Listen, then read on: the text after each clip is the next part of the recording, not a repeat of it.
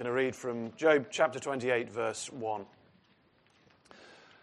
Surely there is a mine for silver and a place for gold that they refine. Iron is taken out of the earth, and copper is smelted from the ore. Man puts an end to darkness and searches out to the farthest limit, the ore in gloom and deep darkness. He opens shafts in a valley away from where anyone lives. They are forgotten by travelers. They hang in the air far away from mankind. They swing to and fro.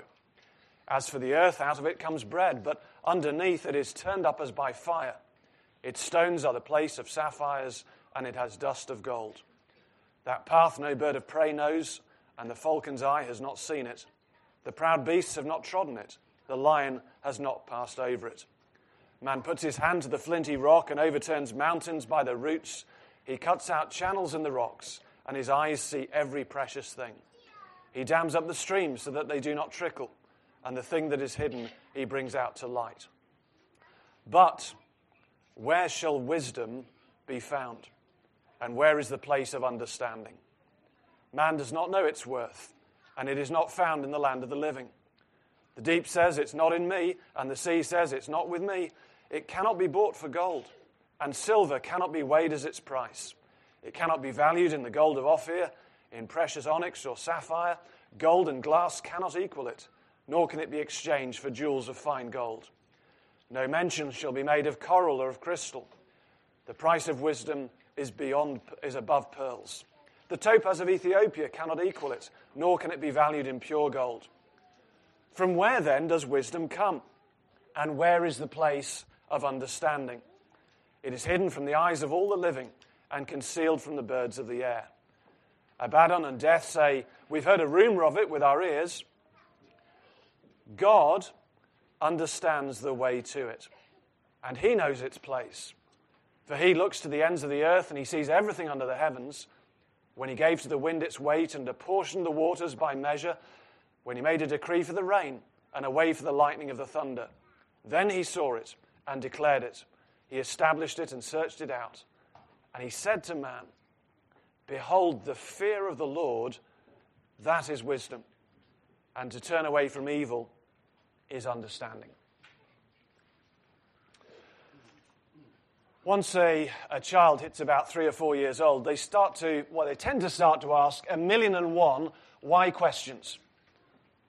Why aren't the dinosaurs anymore? Why is that car going faster than ours? Why is the sky blue? Why do I have to inv- invite that kid to my birthday party? Why has that other kid got more toys than me? Why is that man sleeping on the street? Why do grown ups cry when they're happy? Why, why, why, why, why, why? And they can be pretty persistent, and if you've had a long day at work, it can be a little bit tiring. But it is an important part of a child's development, isn't it? This kind of curiosity about the world. What happens when we grow up and we become adults? Well, some people keep this childlike curiosity about the world, others don't, but even for them, even for them, the why questions, they tend not to disappear, they tend just to become a little bit deeper. So, not just, why don't birds get electrocuted when they sit on power cables? But why are we here? Uh, why is the world the way it is? Why are people the way that they are? Why are relationships so challenging? Why am I not at peace? Why doesn't life make sense? Why am I suffering? In the uh, 2021 UK census results about what people believe, the fastest growing group the fastest growing group was those who said they have no religion. It's now uh, 37%, no religion. But that does not mean, it does not mean that 37% of the population are atheists.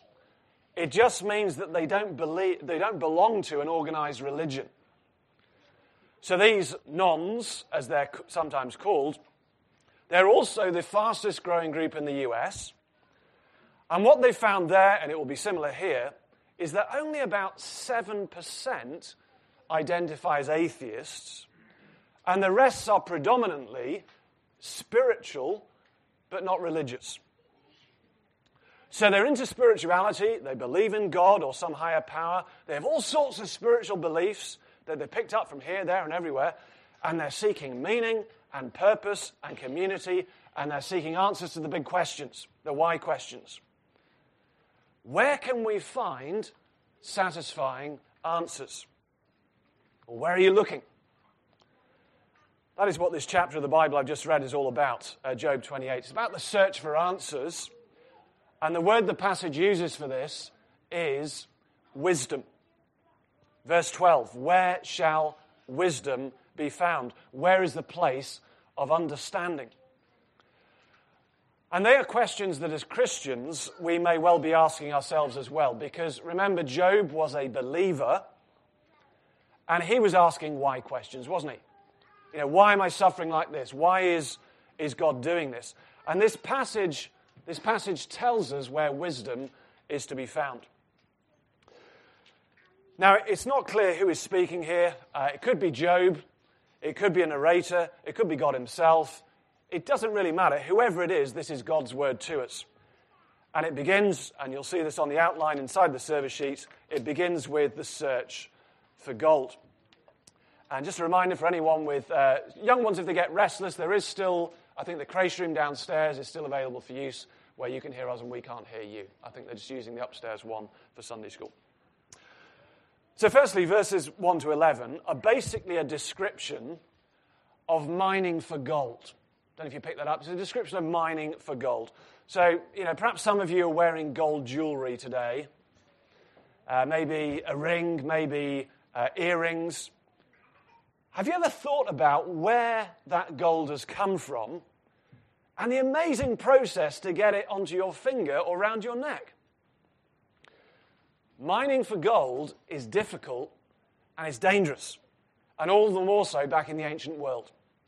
So have a look at verse 1 of chapter 28. It says, Surely there is a mine for silver and a place for gold that they refine. Iron is taken out of the earth, and copper is smelted from the ore.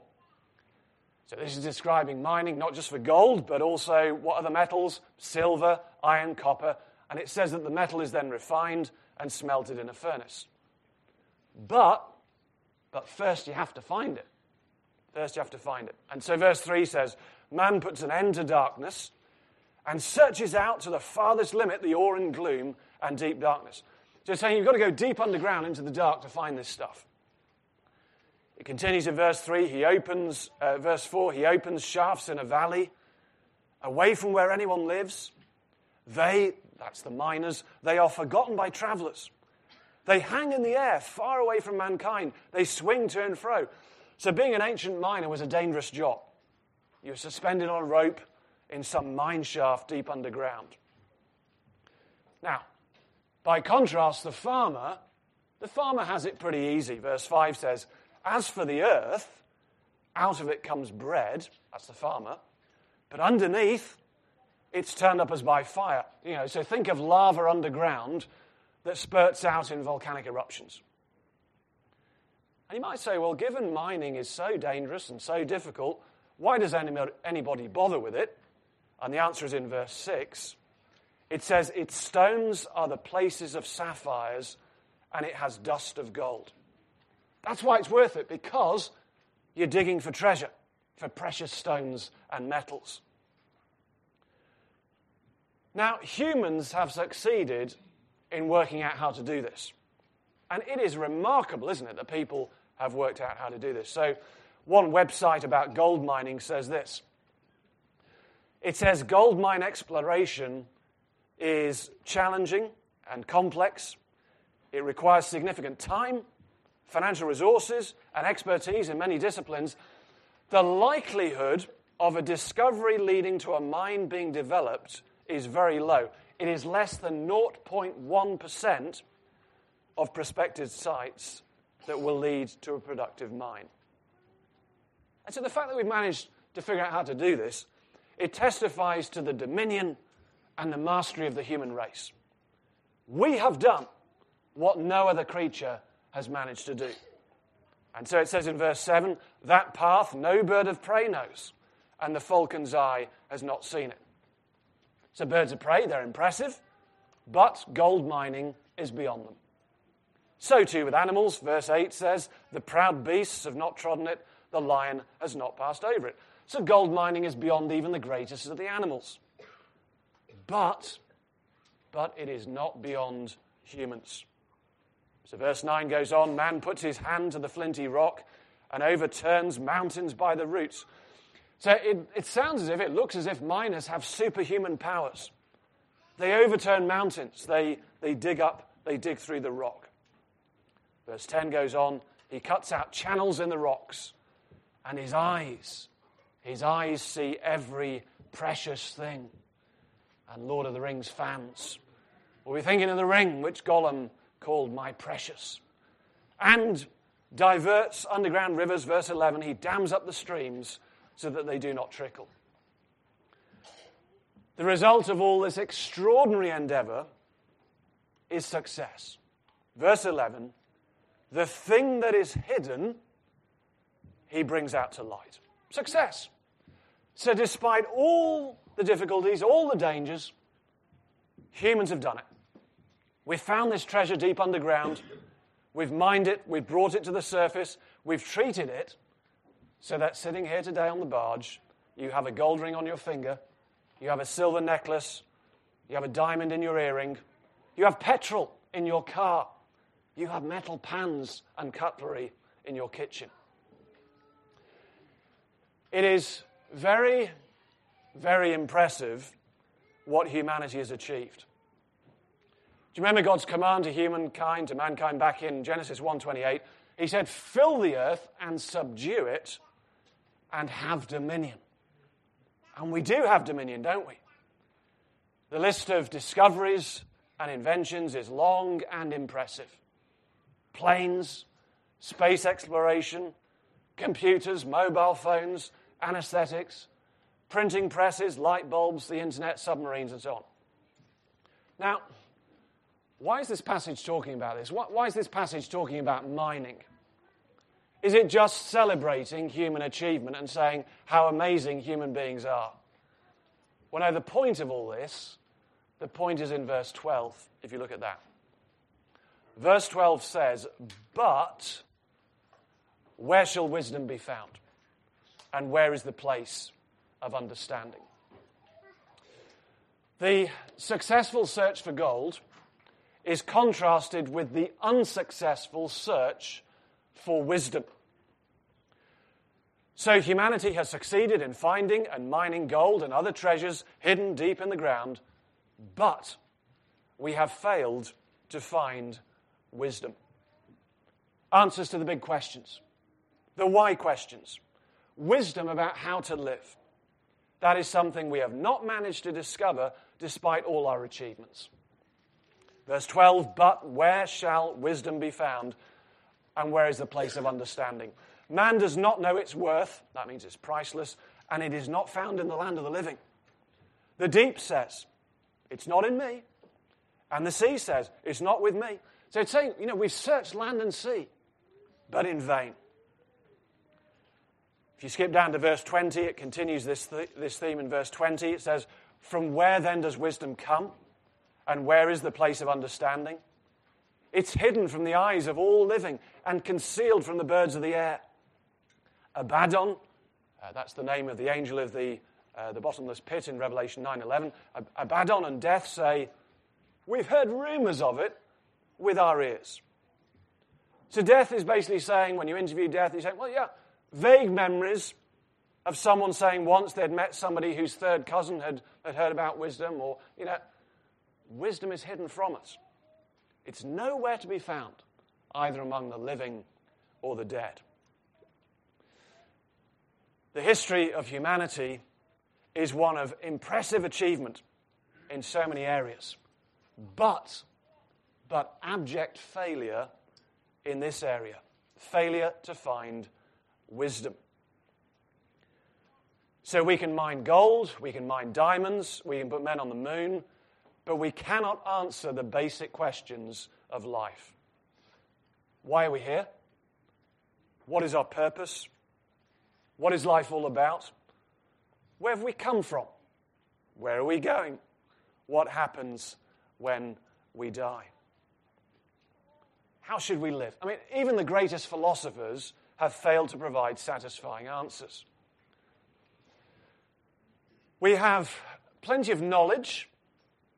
We've got knowledge to fill the world's libraries with millions of books. We've got the internet with billions of pages of information, but we haven't got wisdom. We have intelligence, and some people have sky high IQ, but intelligence is not the same as wisdom. They're different things. The, the late Stephen Hawking uh, was the most celebrated scientist of modern times. He was a brilliant, brilliant man, but he was clueless. He was utterly clueless when it came to the big questions of life. Remarkable discoveries about black holes and so on, but he hadn't found wisdom. You know, basic things like where has the universe come from? He claimed this. He said, because there is such a thing as gravity, the universe can and will create itself from nothing. Now, Professor John Lennox, in his book, Can Science Explain Everything, he explains why this is a meaningless, illogical thing to say. And he concludes this He says, A nonsense statement remains a nonsense statement even when written by a world famous scientist. As the renowned physicist Richard Feynman once said, he said, A scientist looking at non scientific problems is just as dumb as the next guy. And we see that, don't we, when it comes to the big questions of life. Andrew Marr, in his book, A History of the World, uh, he wrote this. He said, Imagine being able to summon up and talk to an Aztec warrior. If you uh, showed them your mobile phone and you tried to explain to them how it worked, you would have no chance at all of making them understand. But if you wanted to tell them about Stalin or corrupt politicians or the struggles between dictators and people in the Arab world today, they would get the picture immediately. We have made advances, yet, he said, when it comes to our appetites, our anger, our relationship with power. There has been nothing like the advance we have seen in our scientific and technical culture.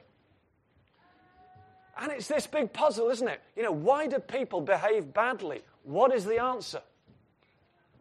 We have failed to find wisdom. And that is not a small failure. That is a, the biggest tragedy imaginable because Wisdom is the most precious thing in the world. In fact, wisdom is priceless. It's beyond price. It's invaluable. So look at verse 15. It says it cannot be bought for gold, and silver cannot be weighed as its price. It cannot be valued in the gold of Ophir, in precious onyx or sapphire. Gold and glass cannot equal it, nor can it be exchanged for jewels of fine gold. No mention shall be made of coral or of crystal. The price of wisdom is above pearls. The topaz of Ethiopia cannot equal it, nor can it be valued in pure gold. It's priceless. I mean, you, you can check online today's gold price, it's something like £1,547 an ounce. Wisdom, though, is priceless. And that is why the failure to find wisdom is utterly devastating because nothing can compare to the value of this. So humanity has found lots of treasures, but has failed to find the most valuable treasure of all, the most precious thing in the world, and that is wisdom. But all is not lost. We may not know where to find wisdom, but God does. God does, and that is what the final bit of the passage is about 23 to 27. Let's have a look at 23. Verse 23 says, God understands the way to it, and he knows its place. For he looks to the ends of the earth and he sees everything under the heavens. So it's saying nothing's hidden from God. So he knows where wisdom is to be found. In fact, wisdom has been there from the very beginning when God created the world. When God made the weather, that's what verse 25 says, that Verse 25, when he gave to the wind its weight and apportioned the waters by measure, when he made a decree for the rain and a way for the lightning of the thunder, then he saw it and declared it. He established it and searched it out. It's saying when God created weather, wisdom was with him. Now, weather, a favorite topic of conversation in this country, isn't it? People always talking about the weather. But the weather puts us in our place, doesn't it? Because it reminds us of how much is beyond our control. I mean, sure, we have you know, weather forecasts nowadays, but the weather is still wild, it's still uncontrollable. And you know, one week it's freezing, and then the next week it jumps 10 degrees. These verses talk about wind and rain and lightning and thunder. It's scary stuff. It's outside our control. It's outside our control, as is so much in life. The weather is just one example of how much in our lives and in our world is beyond our control. It illustrates our limitations, it illustrates our lack of wisdom. That, you know, even, if even the weather's beyond us, how much more the big questions of life? But, and this is the point here, but it is not beyond God. God created the weather, God orders the weather, and He knows the answers to everything. Wisdom has been with Him from the very beginning. There's a passage in Proverbs 8 in which wisdom is pictured as a woman speaking to us, and she says this When God established the heavens, I was there. When he marked out the foundations of the earth, there I was beside him like a master workman, and I was daily his delight, rejoicing before him always. So God and wisdom had been in partnership, working together from the very beginning. And so, if we want wisdom, God is the one to go to. As verse 23 says, God understands the way to it, and He knows its place. And so we need to come to God and we need to say, God, I want wisdom.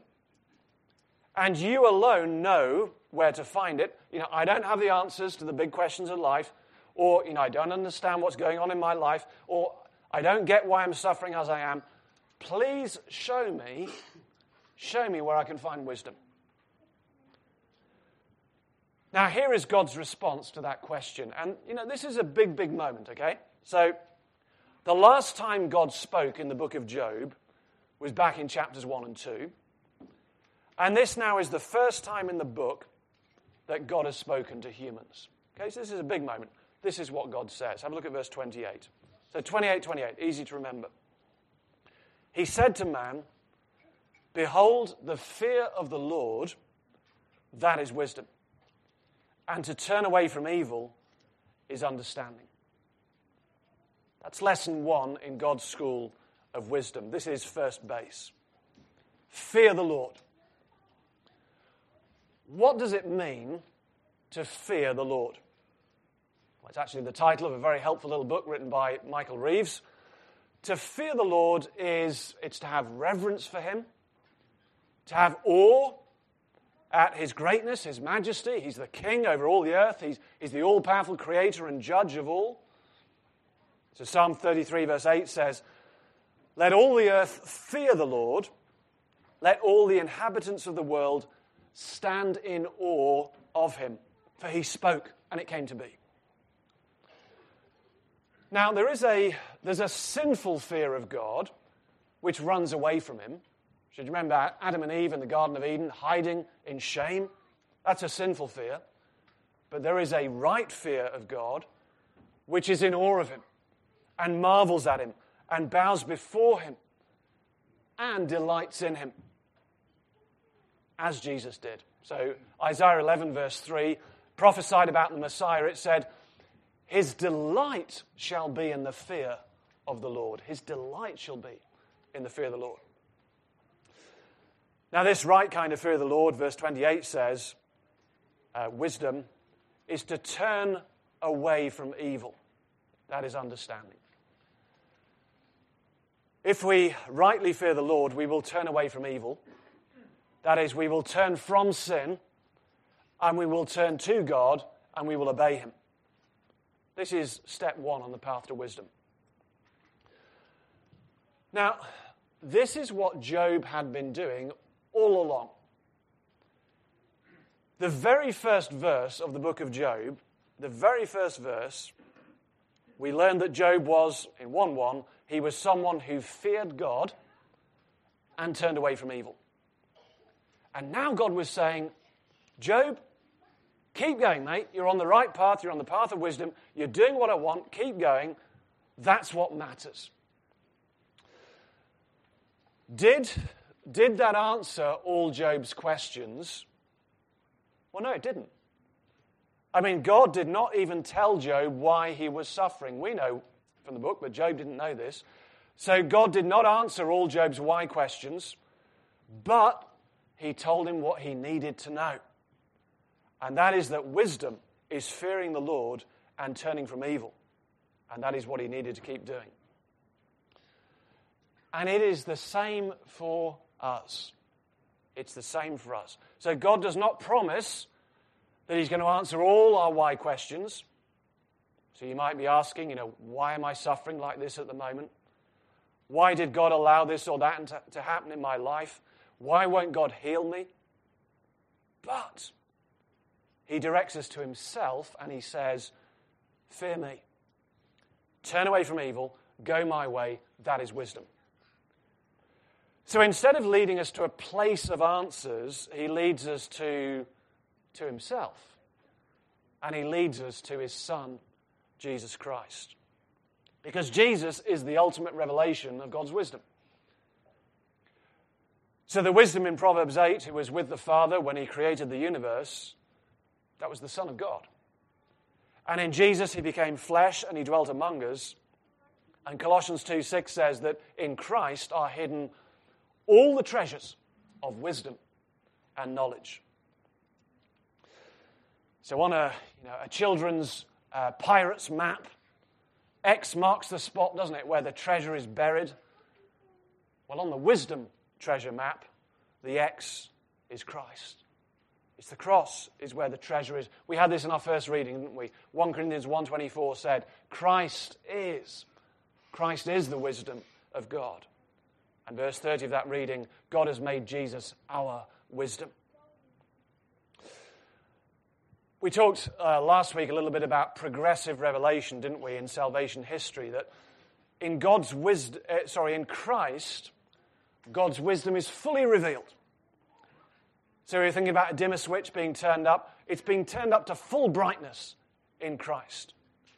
And so wisdom now is what? It is to fear the Lord to turn away from evil, and to come to Christ. That is wisdom. And in coming to Christ, we may not find answers to all our personal questions, our why questions, but we find the right answers to the big questions of life Who am I? Why am I here? What is the point of life? What happens when I die? How should I live? But if we do not come to the Lord and if we do not come to his Christ, we remain, the Bible says, we remain fools. Clever fools, maybe, but still fools in God's sight in the dark. Well, as we close, if you're someone who at the moment doesn't trust in Christ, where are you looking for answers in life? Where are you looking for wisdom? Are you looking in the right place? C.S. Lewis, the author of the, uh, the Narnia Chronicles, he wrote a book about his conversion, which is called Surprised by Joy.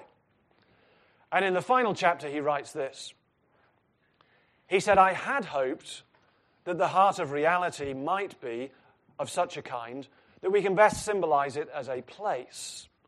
Instead, I found it to be a person. We don't find wisdom in a place, but in a person, in Jesus Christ. And so, why not take a closer look at him? And we meet him in the pages of this book.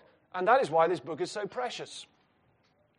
So, as they say in the coronation service, as they, they hand the new monarch a Bible, they say, This book is the most valuable thing that this world affords. Here is wisdom.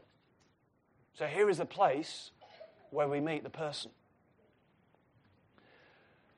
And if we are those who have come to Christ, what a relief it is to have found answers to the big questions of life.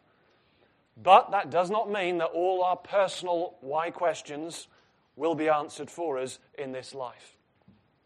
Wisdom is not knowing why you are suffering, but it is responding in a godly way to it.